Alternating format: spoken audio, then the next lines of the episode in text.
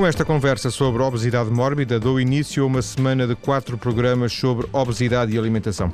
A obesidade é o problema número um da saúde pública do século XXI em Portugal e no mundo desenvolvido, e por isso hoje está em estúdio o diretor do Serviço de Cirurgia, cirurgia sobretudo digestiva, dos hospitais da Universidade de Coimbra, ele que é responsável também pelo capítulo português do American College of Surgeons, Francisco Castro e Souza. Sr. Professor, muito boa tarde. Viva. Boa tarde. Quando é que, pela sua experiência que já é, já é significativa, hum, quando é que esta questão da, da, obesidade, sobretudo a obesidade mórbida, começou a, a aparecer?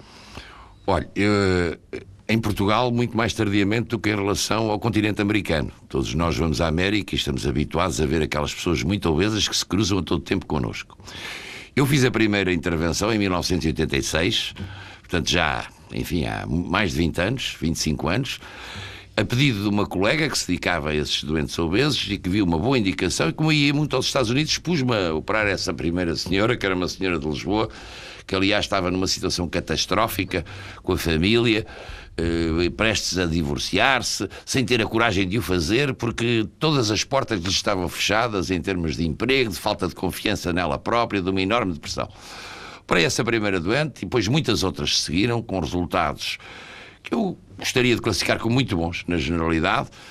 Eu, como professor de, sou há muitos anos de, de, cirurgia, digo aos meus alunos que estão a zero e sem medicina. Mas esta é uma das áreas em que, na realidade, a eficácia terapêutica me leva a poder afirmar, ao fim de 25 anos de experiência, que nenhum doente se arrependeu de ter sido operado.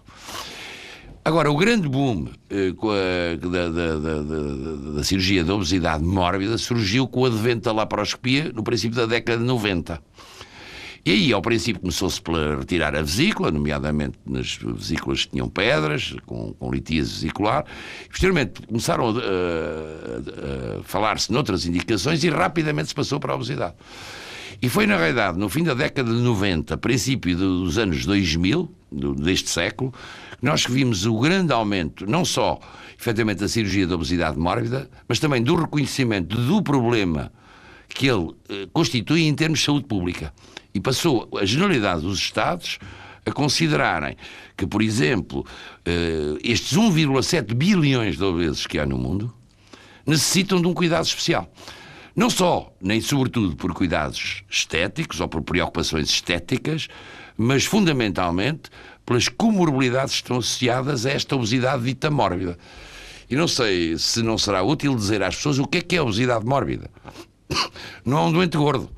É um doente em que efetivamente a relação entre o seu peso e o quadrado da altura ultrapassa um valor de 35. Isso é uma, é uma medida de, de É uma referência. medida standardizada. Há outras que utilizam o perímetro umbilical, mas esta é de longe a mais utilizada no mundo. Se o doente tiver mais de 35 e alguma dessas comorbilidades, e eu poderia elencar algumas dessas comorbilidades, por exemplo, cardiovasculares, hipertensão, a incidência dos infartos de miocárdio, a incidência dos acidentes vasculares cerebrais é muito maior no obeso mórbido. Por exemplo, pulmonares. Desde o simples ressonar, peço desculpa da expressão, noturno, mas que incomoda tanta gente, hum. até às apneias do, do, sono, em que para a respiração durante a noite, às, às, à, à dispneia, ou seja, ao cansaço enorme, com um mínimo esforço. Eu lembro-me de um doente que era vosso colega, em Lisboa, que eu operei aqui há muitos anos, que vivia num primeiro andar mas não tinha elevador. E a partir de uma determinada altura ele foi viver para um hotel, porque não se sentia capaz de subir as escadas de um primeiro andar baixo, em Lisboa, para ir dormir a casa. Portanto, e ele depois... tinha um problema de obesidade? Ele era um obeso mórbido, com mais de 150 quilos. Depois eh, há também os outros problemas osteoarticulares, os problemas das varizes dos membros inferiores, os problemas da diabetes e das dislipidémias, que vão, por sua vez, aumentar a incidência dessas eh, doenças todas cardiovasculares que falei atrás. Portanto, as neoplasias, as três neoplasias mais frequentes neste momento, ou seja, a neoplasia da mama e do útero na mulher e a neoplasia do cólon nos dois sexos, que, por exemplo, a neoplasia morrem em Portugal cerca de 11 pessoas por dia com a neoplasia do cólon. Há 5 mil e tal casos por ano, quase 6 mil diagnosticados de novo todos os anos. São muito mais frequentes nos obesos mórbidos do que nas pessoas, efetivamente, com um peso dentro dos limites do tolerável. Eu já não estou a falar nos problemas psiquiátricos, não é? Que são muitos, desde as depressões muito prolongadas, mas até se nós quisermos ter um aspecto global, a esperança de vida. A esperança de vida está calculada para uma pessoa da volta de 40 anos diminui cerca de 20%. Ora, se nós fizermos a conta que uma mulher portuguesa tem hoje uma esperança de vida da volta de 82 anos, está a ver que são quase 17 anos que, teoricamente, lhe estão amputados pelo facto de ser uma obesa mórbida.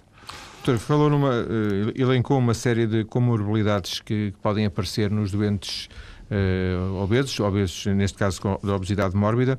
Uh, o normal é que apareçam uma ou duas dessas três coisas em paralelo, ou bem, nunca seriam todas, é evidente, são muitas, são muitas coisas, mas um, o, o, digamos que o obeso mórbido não se safa apenas com uma comorbilidade, é um pouco isso?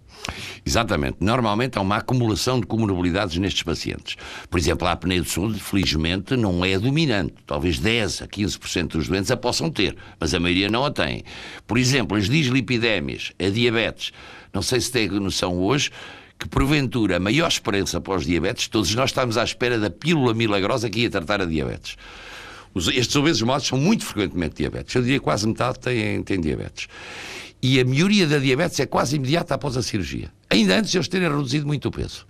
Portanto, é a maior esperança atual e alguns colegas ao nível internacional já se estão a balançar a tal, que é operar doentes não gordos com diabetes só para lhes melhorar, e na realidade, o metabolismo dos hidratos de carbono e os libertar, porventura, da insulina, que acontece a muitos destes doentes.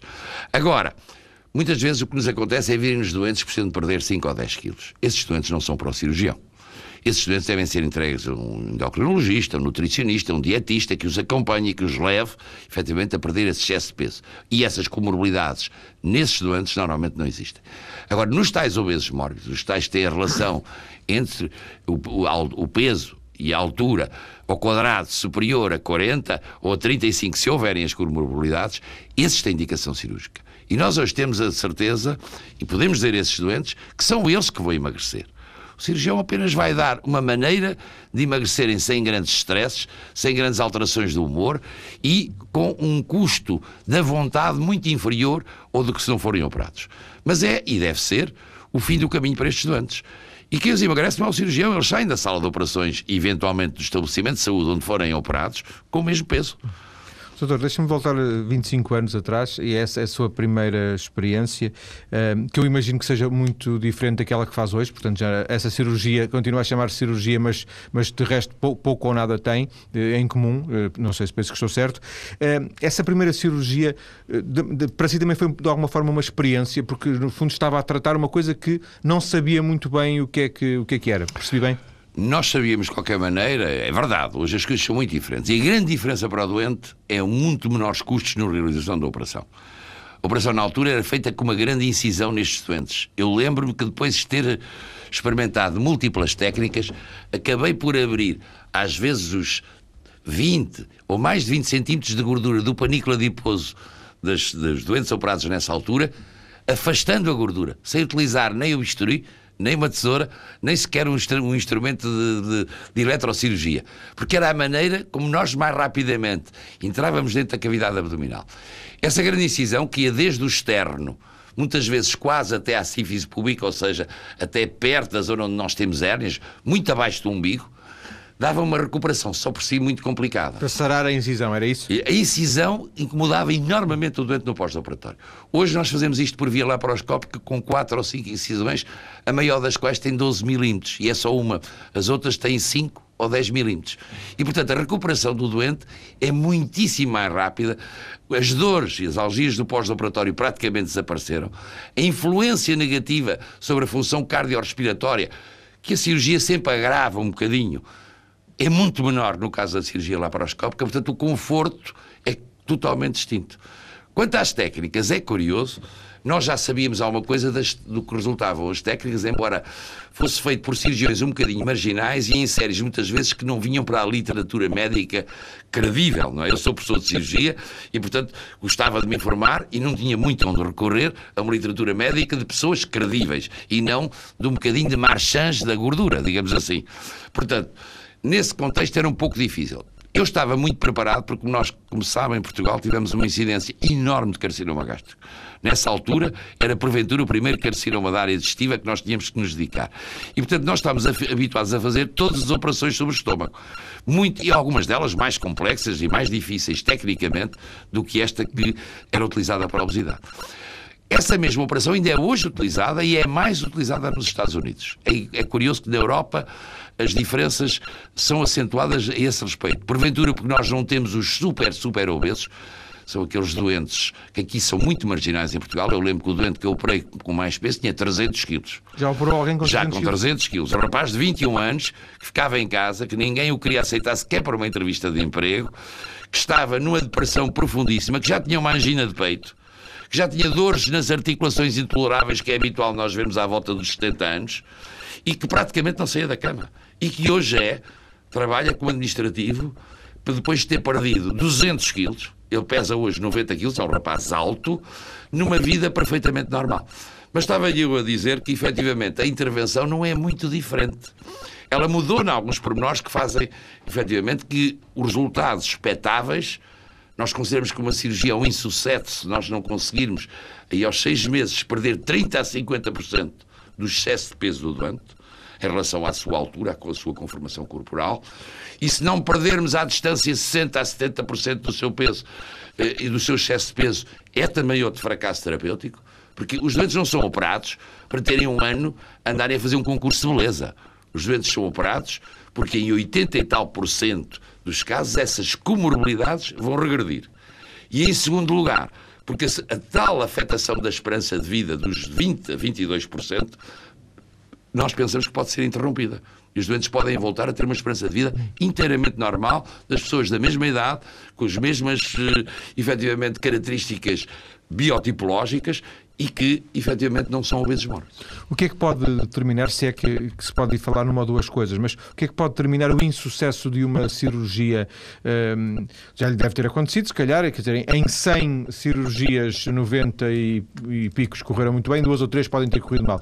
Um, estamos a falar de, de fatores uh, ligados ao doente, endógenos, que podem determinar esse insucesso? Normalmente não. Uh, normalmente poderão ser fatores ligados ao cirurgião ou ao material utilizado. E eu vou-lhe dar alguns exemplos, porque o cirurgião que diz que tem 100% de sucessos só tem duas razões para dizer. Ou ele não é ele que opera, ou então, efetivamente, não olha para o que fez. Porque uh, eu costumo dizer aos meus alunos: não há zero, nem sei, em, em, em cirurgia. Portanto, em relação ao doente, o doente talvez é um doente de alto risco cirúrgico.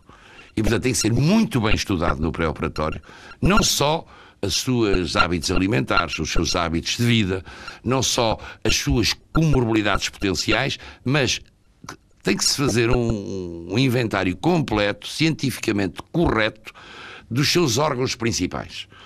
Dos seus, do seu coração, dos seus certo. pulmões. Para evitar surpresas no bloco. Para evitar surpresas no bloco. Porque muitas vezes existem manifestações subclínicas que nós temos que pôr a lume antes de propor indicação.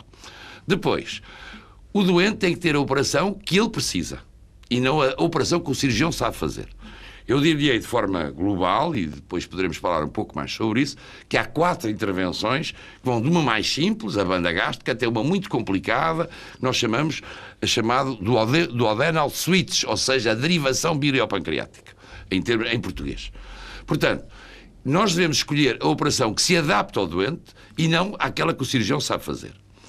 Terceiro, essas operações implicam homens e um homem pode eh, falhar e, por qualquer razão, um ponto ser menos bem dado e o doente ter, por exemplo, uma fístula no pós-operatório que possa condicionar, efetivamente, um erro técnico por, eh, enfim, por, por azar e que, que o, o, cirurgião não se apercebeu e que pode condicionar uma complicação pós-operatória e que pode comprometer o resultado da intervenção. Segundo, nós utilizamos muito materiais de sutura mecânica, que são materiais disposable, quase todos eles, e que também podem ter pequenos uh, defeitos de fabrico, embora teoricamente sujeitos a uma comprovação da sua qualidade à saída da fábrica. Eu já me lembro uma vez de um material que estava a utilizar e que punha três fiadas de agrafe e cortava no meio o estômago, neste caso o doente, que eh, os agrafes não ficaram. E abriram todos. Por acaso apercebi-me e pude remediar a situação. Pronto. A terceira uh, situação que nós podemos controlar é, por exemplo, também uma má colocação de uma banda gástrica. Se ela for mal colocada, não for colocada no sítio certo, ela pode não ser. E estamos eficaz. a falar de quê? De milímetros, não? Sim, há alguns milímetros, poucos milímetros. É muito importante que a banda gástrica, por exemplo, uh, um dos segredos da sua aplicação é efetivamente ela ficar situada exatamente na união esófago-gástrica. Nem mais para cima, nem mais para baixo. Uma outra complicação, por exemplo, que a banda tem, e lá está outra complicação do material, é que em um, em cerca de 1.500 ou 2.000 doentes, muitas vezes tardiamente, eu tive um caso desses, sete anos depois da cirurgia, em que, digamos que, o, o organismo deixou de suportar a banda, que é um corpo estranho, e como que o absorveu. E a banda imigrou para dentro do estômago. E esse doente teve que ser reoperado de urgência para retirar a tal banda, evitar uma catástrofe e depois, posteriormente, Sim. teve que ser submetido a uma segunda intervenção. Portanto, a intolerância ao material, mesmo à distância, pode acontecer e pode ser uma razão de fracasso. Por último, há algumas culpas são do doente, que é o doente que quer forçar, digamos, a alteração fisiopatológica que lhe fizeram. Eu vou-lhe dar um exemplo, talvez para tornar inteligível a todas as pessoas. Nós podemos ter um volume gástrico, aliás, há a ideia de que os gordos têm o estômago muito grande. Muitas vezes não é muito grande, mas é muito complacente, deixa-se estender. E nós deixamos de ter vontade de comer mais, sentimos, como é habitual dizer-se em Portugal, estou cheio, Sim. já não cabe mais nada, quando a pressão dos alimentos na parede do estômago nos envia uma, uma mensagem para o cérebro que nos dá essa ideia da saciedade. Ora bem, estes doentes operados, nós procuramos que a parte ativa do estômago passe de um litro e tal, dois litros, eventualmente, para 40, 50, 60 centímetros cúbicos. E o doente é avisado que no pós-operatório não pode forçar o novo estômago, com reduzidas dimensões, a suportar uma quantidade exagerada. Alguns tentam e vomitam repetidas vezes. E esses vómitos repetidos, já que o estômago não tem capacidade para aguentar, passa a expressão, o volume de alimentos ou de líquidos ingeridos, acaba por provocar movimentos anormais ao nível de, de, de, da união esófago-gástrica e pode, por exemplo, levar a uma obstrução de uma banda. Já também tivemos vários casos de obstrução à distância, seis, sete anos depois, outras vezes dois, três anos, em que os doentes acabamos de confessar ao doutor, eu andava sempre a comer e a vomitar. Portanto, há também, há também por vezes, uma pequena responsabilidade do doente. Doutor, vamos fechar esta primeira parte daqui a minuto e meio. Eh, achei muito curiosa aquela informação que nos deu um bocadinho desse, eh, desse, dessa pessoa que foi operada por si, que perdeu 200 quilos. Costuma manter o contacto com os doentes? Por sim, sim, sim, sim. Os doentes... há uma ambivalência dos doentes. Eles gostam muito de ver ao cirurgião e eu dizia ainda há muito pouco tempo um deles que alguns ficam muito mais reconhecidos ao cirurgião do que alguém que nós operamos a um cancro e que curamos, o que também acontece, graças a Deus, por vezes. Mas alguns também nos querem esquecer, porque querem esquecer uma fase da vida que, que lhes trouxe muitos tormentos, muitas constringências, muitas decepções, uma enorme pressão. No entanto, eu procuro manter o contacto pelo menos uma vez por ano com os doentes. É um contacto muito estreito durante o primeiro ano e meio, que é o período que dura normalmente em média, a perda de peso, que é progressiva e gradual, e depois costumo vê-los pelo menos uma vez por ano. E a maioria deles voltam e pelo menos telefonam-me a dizer que não vêm por isto ou por aquilo ou porque estão muito bem. Portanto, há, há, o contacto mantém-se. Exatamente. Vamos ficar por aqui nesta primeira parte. Depois das notícias, eh, e voltamos já daqui a poucos minutos, vamos continuar a centrar a conversa nesta ideia de obesidade mórbida e neste tipo de abordagem terapêutica. Vamos eh, começar por perceber quais são estes eh, quatro tipos de intervenção de que falou o nosso convidado, o professor Castro e Souza. Até já. Estou hoje a conversar com o diretor do Serviço de Cirurgia dos Hospitais da Universidade de Coimbra, Francisco Castro e Souza, sobre obesidade mórbida. No final da primeira parte, uh, o nosso convidado falava em quatro tipos de, de intervenção. Eu tomei nota aqui. Uh, ele, uh, o nosso convidado falava desde os mais, digamos, mais simples até os mais complicados. O mais complicado não tomei nota, mas o mais simples era a banda gástrica, não é? Exatamente. Quer falar-nos um pouco dessas quatro abordagens terapêuticas? Ora bom, quando os doentes sentem necessidade de recorrer ao cirurgião e este depois de avaliar eh, que se trata de um caso, primeiro, de obesidade mórbida e segundo, que ele tem um risco cirúrgico aceitável para poder submeter a uma intervenção cirúrgica, tem uma panóplia de, ao fim e ao cabo, quatro intervenções que lhe pode propor. A primeira é a banda gástrica, é a mais simples de todas, vai diminuir, digamos, apenas, apertar, digamos assim, a parte inicial do estômago, diminuindo a pulsão funcional desse mesmo estômago, de forma que o doente tenha a tal saciedade precoce que o impede de comer mais. Então, perde apetite. Perde apetite, ao fim de muito pouco tempo, ingerindo uma pequena quantidade de alimentos. é uma intervenção que não muda em nada a anatomia da pessoa. Ela fica exatamente como era, apenas fica com um corpo estranho. Esta banda é feita de um material de siliconado, idêntico ao que, por exemplo, se fazem as válvulas cardíacas, ou as próteses vasculares, quando é preciso substituir um pouco de uma artéria, ou as intervenções das coronárias. Pronto. Neste contexto, o doente fica com uma intervenção que é relativamente simples, bastante rápida, fácil tecnicamente, embora obedecendo a pequenos pormenores, que é Como muito importante respeitar e que já dei alguns exemplos, mas que não tem praticamente mortalidade. Mortalidade, eu já disse que não há zero, mas será 0,000 qualquer coisa. Uh, sem quase morbilidade pós-operatória, portanto, as complicações no pós-operatório são muito pequenas, mas que tem, como eu também já sinalizei, algumas complicações à distância. Seja a mobilização e a deslocação da banda do seu local original, seja a intolerância do próprio estômago àquele contacto prolongado com o corpo estranho. E, portanto, que a pode tornar ineficaz à distância. A segunda intervenção era a tal que eu utilizei em primeiro lugar, que se chama-se o bypass gástrico. O que é que consiste o bypass gástrico? No tal estômago que leva um litro e meio a dois litros, nós vamos fazer uma pequena cavidade, em continuidade com o esófago, que leve 40, 50 centímetros cúbicos. E vamos depois cortar o intestino e ligar o intestino a essa pequena cavidade, a esse pequeno estômago remanescente, digamos assim. Perguntar-me o que é que acontece ao outro estômago? Fica para lá, mas sem não os alimentos deixam de passar por Sim. lá. Portanto, o alimento entra no esófago, passa por esse pequeno estômago e depois vai pelo intestino e até que se vai ligar outra vez o intestino que foi seccionado e que lhe vai trazer as secreções da bilis, do suco pancreático, etc. Ou seja, há ali um espaço, e essa é, por exemplo, uma grande evolução entre a primeira cirurgia. Nós deixávamos uma parte de intestino de 75 centímetros e hoje podemos deixar 2 metros em que o intestino não vai servir verdadeiramente para a absorção. Os alimentos passam por lá, mas ele não tem a bilis, o suco pancreático, os sucos duodenais que vão permitir que os alimentos sejam absorvidos adequadamente. E só a parte remanescente do intestino, nós temos entre 3, 4 metros, às vezes 5, de intestino delgado, é que se vai realizar essa absorção. Portanto, em relação à primeira intervenção, ela tem, além de um efeito de não se conseguir comer muito, porque o estômago fica pequeno, porque há uma anastomose depois dessa, desse pequeno estômago ao intestino, e depois existe outra anastomose para que o intestino seja posto em continuidade, mas ele come menos e depois há aqueles pedaços de estômago em que a absorção é menor. Portanto, é uma operação que ao mesmo tempo vai levar o doente a comer menos e, por outro lado, aquilo que ele come haverá uma absorção menor. E, portanto, a sua eficácia terapêutica é normalmente maior e mais sustentada no tempo do que a banda gástrica. Este bypass tem, no entanto, já alguma mortalidade operatória. Pode variar entre 1 e 1,5%.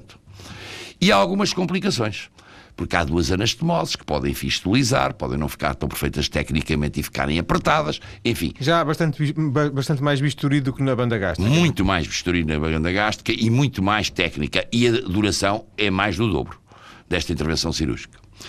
Alguns dos doentes submetidos a esta intervenção, precisamente porque ela demora duas horas e meia, três horas, por vezes um pouco mais, dependendo dos doentes, eh, não tinham condições de risco cirúrgico para se submeter a uma intervenção tão prolongada. E então inventou-se uma outra intervenção que hoje está muito na berra, digamos assim, como opção, eh, digamos, quase preferencial na Europa. O bypass continua a ser a opção preferencial nos Estados Unidos. E a banda nunca teve muita aderência nos Estados Unidos, enquanto na Europa teve uma aderência maciça e porventura exagerada, na minha opinião, já que em alguns casos a banda está completamente contraindicada. Mas poderemos falar disso a seguir se quiser. O que é que então se fez? Uma operação mais simples que era considerada como um primeiro tempo. E o que é que consistia esta operação mais simples? Que se chama gastrectomia vertical, ou se quisermos utilizar a expressão consagrada inglesa, chama-se gastric sleeve. É apenas reduzir o estômago, cortar, digamos, o lado de fora do estômago e fazer um tubo muito fino no estômago, que leva à volta, o tal uh, volume de 50, 60 centímetros cúbicos, retirando o resto do estômago. O que é que tem esta intervenção? Não altera os circuitos, no caso do bypass, ou seja, a comida segue da boca até o ânus o mesmo percurso Sim. que seguia antes. Simplesmente. É mais há, no estômago. a, o tempo de digestão gástrica é muito menor. Há também uma saciedade precoce, porque o estômago fica de, de, dimensões muito reduzidas, mas sua, o seu risco é intermédio e a sudoração entre a banda e o bypass. Eu diria que um gástrico se pode-se fazer numa hora e meia, duas horas, perfeitamente, e que as suas complicações pós-operatórias são maiores do que a banda. Mas Aquela menores... sutura que pode ter 30 centímetros do estômago, pode haver ali um fracasso, um doente que coma exageradamente no pós-operatório, quando nós recomendamos na fase inicial devem ser mais alimentos líquidos e pastosos, porque o estômago tem um músculo poderosíssimo, como sabe, ao nível do intestino. E, portanto, esses músculos ficam muito reduzidos e são amputados por essa secção do estômago. E, portanto, a sua mortalidade é um bocadinho inferior a 1%. As complicações são seguramente menos de metade do bypass, mas a sua eficácia terapêutica é que é extraordinária porque nós chegámos à conclusão que a maioria destes doentes depois não precisam da segunda intervenção, que era cortar outra vez esse estômago e depois ligá-lo ao intestino, com o tal intestino não funcional durante um, um metro e meio. Sim, já não chega a ser necessário. E que eu devo-lhe dizer, em nenhum dos doentes em que eu fiz esta operação precisei de fazer a segunda. De tal maneira que muitas vezes ela converteu-se já numa indicação inicial e não numa indicação secundária para aqueles doentes que tinham risco cirúrgico exagerado. As complicações à distância são pequenas, mas nós não sabemos exatamente, porque os casos que foram tratados em primeira mão, digamos assim, com o objetivo de tratar o doente da sua obesidade propriamente dita, têm 7 ou 8 anos. E, portanto, há uma, um estudo francês, tem talvez uns 700 doentes, que mostrou que, na verdade, a eficácia se mantinha ao fim de 4, 5 anos, mas nós não temos um recuo, como temos, por exemplo, do é, bypass, é, é novo, de 20 é? anos. Portanto, não podemos garantir ao doente. Nós presumimos que este estômago pode alargar um bocadinho. Mas eh, se eu lhe dar uma imagem que eu penso que para os nossos ouvintes será muito passível de ser entendida, o próprio doente que fica sem estômago nenhum e que perde sempre peso, suponha por um cancro. Nós às vezes temos de tirar o estômago todo. Esse doente, não pelo cancro, mas só pela operação que vai fazer, ele vai emagrecer. Mas ao fim de uns anos, normalmente engorda qualquer coisa. E, portanto, todas estas operações, ao fim de uns anos, há uma ligeira aumento de peso, mas que se mantiver nos 5, 10% não tem qualquer relevo no que respeita à qualidade de vida do doente. E falta-nos falar da laparoscopia, é isso? Finalmente, todas estas operações podem ser feitas por laparoscopia. E falta falar da quarta intervenção, que é chamada derivação biliopancreática, que essa associa uma exclusão quase integral do intestino delgado é o tal para o super, super obeso. As pessoas têm o índice de massa corporal superior a 60, os tais doentes dos 300 quilos ao que deles se aproximam, e esses doentes, é uma, essa é a intervenção que, em alguns casos, utilizada indiscriminadamente, e nos primeiros casos, a exclusão do, do, do intestino limitava-se a manter em circuito cerca de 50 centímetros e deu casos de morte por inanição, ou seja, por desnutrição grave e irreversível. Portanto, é uma intervenção que em Portugal é raro nós, nós realizarmos. Eu talvez tenha realizado umas 15 na minha vida, porque as indicações não são muito maiores. É que demora mais tempo, é que tem mais riscos, não só pós-operatórios, mas à distância. E, portanto, deve estar reservada a casos muito particulares. Eu diria que a grande soma dos doentes que nós temos que tratar vão ficar nas três primeiras Sim. em Portugal. E que depois existem algumas características que decantam naturalmente aquelas que nós devemos utilizar. Por exemplo, o diabético. O doente tem uma doença do refluxo gastroesofágico, que é também muito comum nestes doentes, por causa em que o conteúdo gástrico volta Sim. para o esófago com facilidade.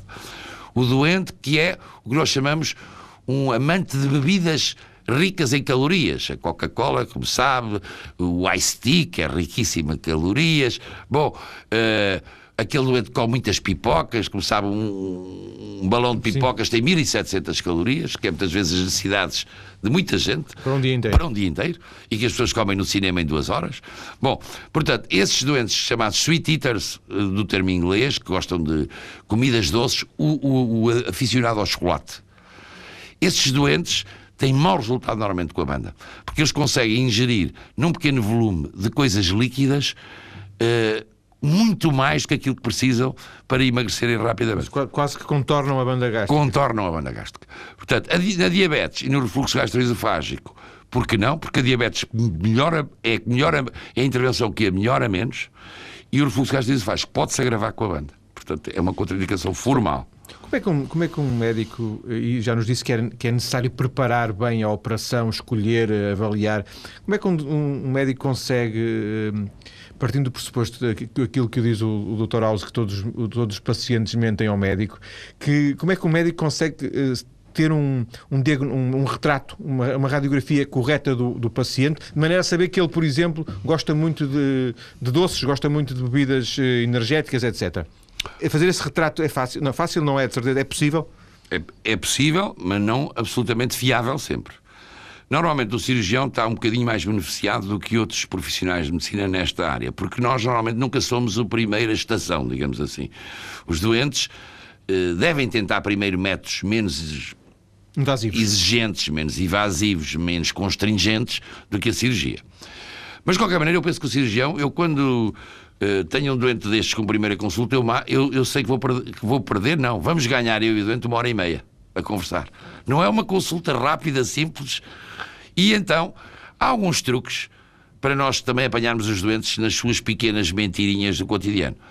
E há, fundamentalmente, que haver a capacidade de consciencializar que esta é a última estação, que nesta estação se vai julgar um risco que até pode ser vital e que, portanto, que temos que ser absolutamente claros e honestos no que respeita àquilo que transmitimos ao médico para que ele nos possa oferecer, nomeadamente o cirurgião, a melhor opção para as nossas necessidades. Por exemplo, o doente também, um outro doente mau para a banda, é o doente que come compulsivamente todo o dia. É muito raro que algum doente nos diga isto. Mas com pequenos truques de interrogatório nós conseguimos muitas vezes apanhar o doente e verificar que ele não considera comer, está, por exemplo, com um pacote de, de bolachas, de batatas fritas ou de, de frutos secos a comer em frente ao televisor. Portanto, é uma questão de tornear e tentar investigar. No que respeita às realidades biológicas, eu, por exemplo, nunca dispenso um doente fazer uma endoscopia digestiva. É muito aborrecido. Mas há um caso escrito, por exemplo, em que num bypass se deixou para fora o estômago, não se retirou, como aliás é habitual fazer-se, mas esse estômago tinha lesões pré-neoplásicas e veio a ter um câncer mais tarde. E, portanto, estes doentes têm que ter consciência que, que a operação que nós escolhemos para ele, que lhes serve melhor, não resultado imediato, apenas estético, e, que é o menos importante disto tudo, mas um resultado no que respeita em qualidade de vida e duração da vida, ele vai ter que ser avaliado intensamente para que nós possamos escolher para ele o melhor recurso terapêutico. É, hoje diz-se que, e diz-se, é verdade, que a internet permite às pessoas muita informação, se calhar alguma nem sempre muito boa, mas, mas genericamente eu penso que, que, que de acordo, há muita informação e, e, e pelo menos credível, ou, ou muito credível. Eh, já acontece de os doentes chegarem ao consultório e pedirem, tipo à la carte, uma, um tipo de cirurgia em concreto? Muito frequentemente. Eu, eu, sou muito favorável à internet. Eu trabalhei em França e nos Estados Unidos, e em particular nos Estados Unidos, o conhecimento dos doentes sobre as suas afecções é uma coisa espantosa. Muito superior a qualquer país europeu onde eu tenha trabalhado e onde eu trabalhei mais anos, foi em França. Mas, de qualquer maneira, hoje nós surgem muitas pessoas que. Eu lembro muitas vezes, um dos fracassos que eu tive na cirurgia foi um economista português que trabalhava ao pé de São Paulo há muitos anos, numa grande empresa ligada ao sector das madeiras e que veio cá e queria que eu operasse, porque já tinha operado não sei quantas pessoas da família dele, aliás, a outras patologias, nomeadamente do pâncreas e do fígado. E então ele disse: depois de eu ter convencido, eu achei que esse senhor merecia um bypass gástrico e que era a operação que lhe convinha, depois de devidamente estudado. E ele diz: Ó, doutor, eu peço-lhe a maior das desculpas, mas eu estou isto até ao fundo e o que eu acho que para mim é bom é uma banda. E eu tentei resistir, o senhor tinha um irmão médico, um dos que eu tinha operado, que era internista em Lisboa, e efetivamente eu disse, ó oh, doutor, esta não é a melhor operação para si. Ó oh, doutor, eu peço-lhe que me faça a operação, é contra os seus princípios. Disse, não é, ela vai-me fazer mal. Disse, não, mas não vai fazer o bem que o senhor doutor precisa. Acabei, vou-lhe dizer, por, por, argumentos, nomeadamente a pressa que ele tinha que regressar ao Brasil, por lhe fazer e lhe colocar a banda, que teve um êxito fantástico durante os primeiros anos. Mas passados uns anos, foi uma das tais casos que eu tive de intolerância e que o estômago, como eu, teve que se retirar. O senhor engordou e depois, só posteriormente, é que aceitou ser novamente fazer uma outra intervenção para resolver o problema da obesidade. Portanto, os doentes vêm informados e é bom que venham. Agora, nós temos que pôr a crítica científica. Infelizmente, há muita coisa que a obesidade tem que ver com o comércio. E que o comércio que vai da, da cosmética passa por depois fazer aspirações, por fazer, digamos, operações estéticas antes do doente atingir o peso ideal, que é uma catástrofe que eu gostaria de chamar a atenção dos nossos ouvintes.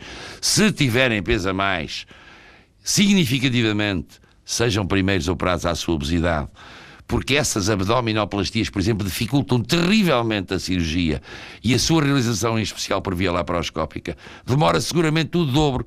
O risco é cinco vezes maior. Portanto, só, só muito depois de fazerem a cirurgia. Um ano e tal depois, Pensem estarão nisso. em condições de fazer essas operações plásticas. Agora, nós temos, portanto, muita publicação que não tem credibilidade científica e nós temos a obrigação de conhecer o que merece ser seguido em termos científicos, com estudos devidamente conduzidos por profissionais competentes e transmitir isso aos doentes, temperando e matizando aquilo que eles viram de coisas que muitas vezes não passam de mera propaganda. Pelo seu consultório, pelo seu bloco, passam uh, homens e mulheres, crianças e, e velhos, novos e. Enfim, não, a, é, é, a, obesidade mórbida não escolhe sexo nem idade, ou sobretudo. Não. não. Olha, eh, portanto, nos, nós pensamos que em Portugal 14% da população tem obesidade mórbida. E isso representa 4,5% das despesas de saúde em Portugal. Se for para, por exemplo, a Inglaterra, que era considerado um, um, país de gente elegante, há neste momento mais de um milhão e meio de pessoas à espera da cirurgia de obesidade mórbida, que também é feita de forma insuficiente, porque efetivamente não conseguem chegar a toda a gente. Agora, estas pessoas que passam pelos nossos consultórios são pessoas que querem ver resolvido o seu problema e que o colocam à frente dos outros. Nós temos que ter alguns critérios para diferenciar aqueles que mais precisam deste cirurgia e são os tais que têm as comorbilidades mais graves. Agora, eh, se nós virmos que, por exemplo, os recursos não são inesgotáveis, nós temos que optar para oferecer a estes doentes o melhor tratamento no mais curto espaço de tempo. Isso é que, infelizmente, eu penso que estamos a deixar passar muita gente o tempo útil das intervenções. Você perguntava, jovens, nós não estamos autorizados a operar jovens com menos de 18 anos, ou seja, que não tenham já completa capacidade de decisão e dar um consentimento informado ao, ao, ao cirurgião. Quanto mais velhos são os doentes, uh, enfim, os benefícios da redução das comorbilidades são muito menores. Nossa. Eu vou dizer, a única pessoa menos de 18 anos, isto hoje discute-se muito, foi, que eu operei foi uma sobrinha minha, com 17. E de mais de 70 foram casos pontuais, doentes, por exemplo, com dores intoleráveis por artrose, que nenhum ortopedista os opera. E que nós podemos dar 7, 8, 10 anos de vida depois de termos uh, resolvido o problema da obesidade mórbida e os ortopedistas passaram a, aceitar tratá-las das suas próteses totais da anca e que lhes permitiram uma vida muito prolongada. Estamos ao final deste tempo. Peço desculpa. Uh, acabámos mesmo o, o, tempo que tínhamos para esta conversa. Aliás, eh, está mesmo na hora. Agradeço ao professor Francisco Castro e Souza ter vindo à TSF para esta conversa.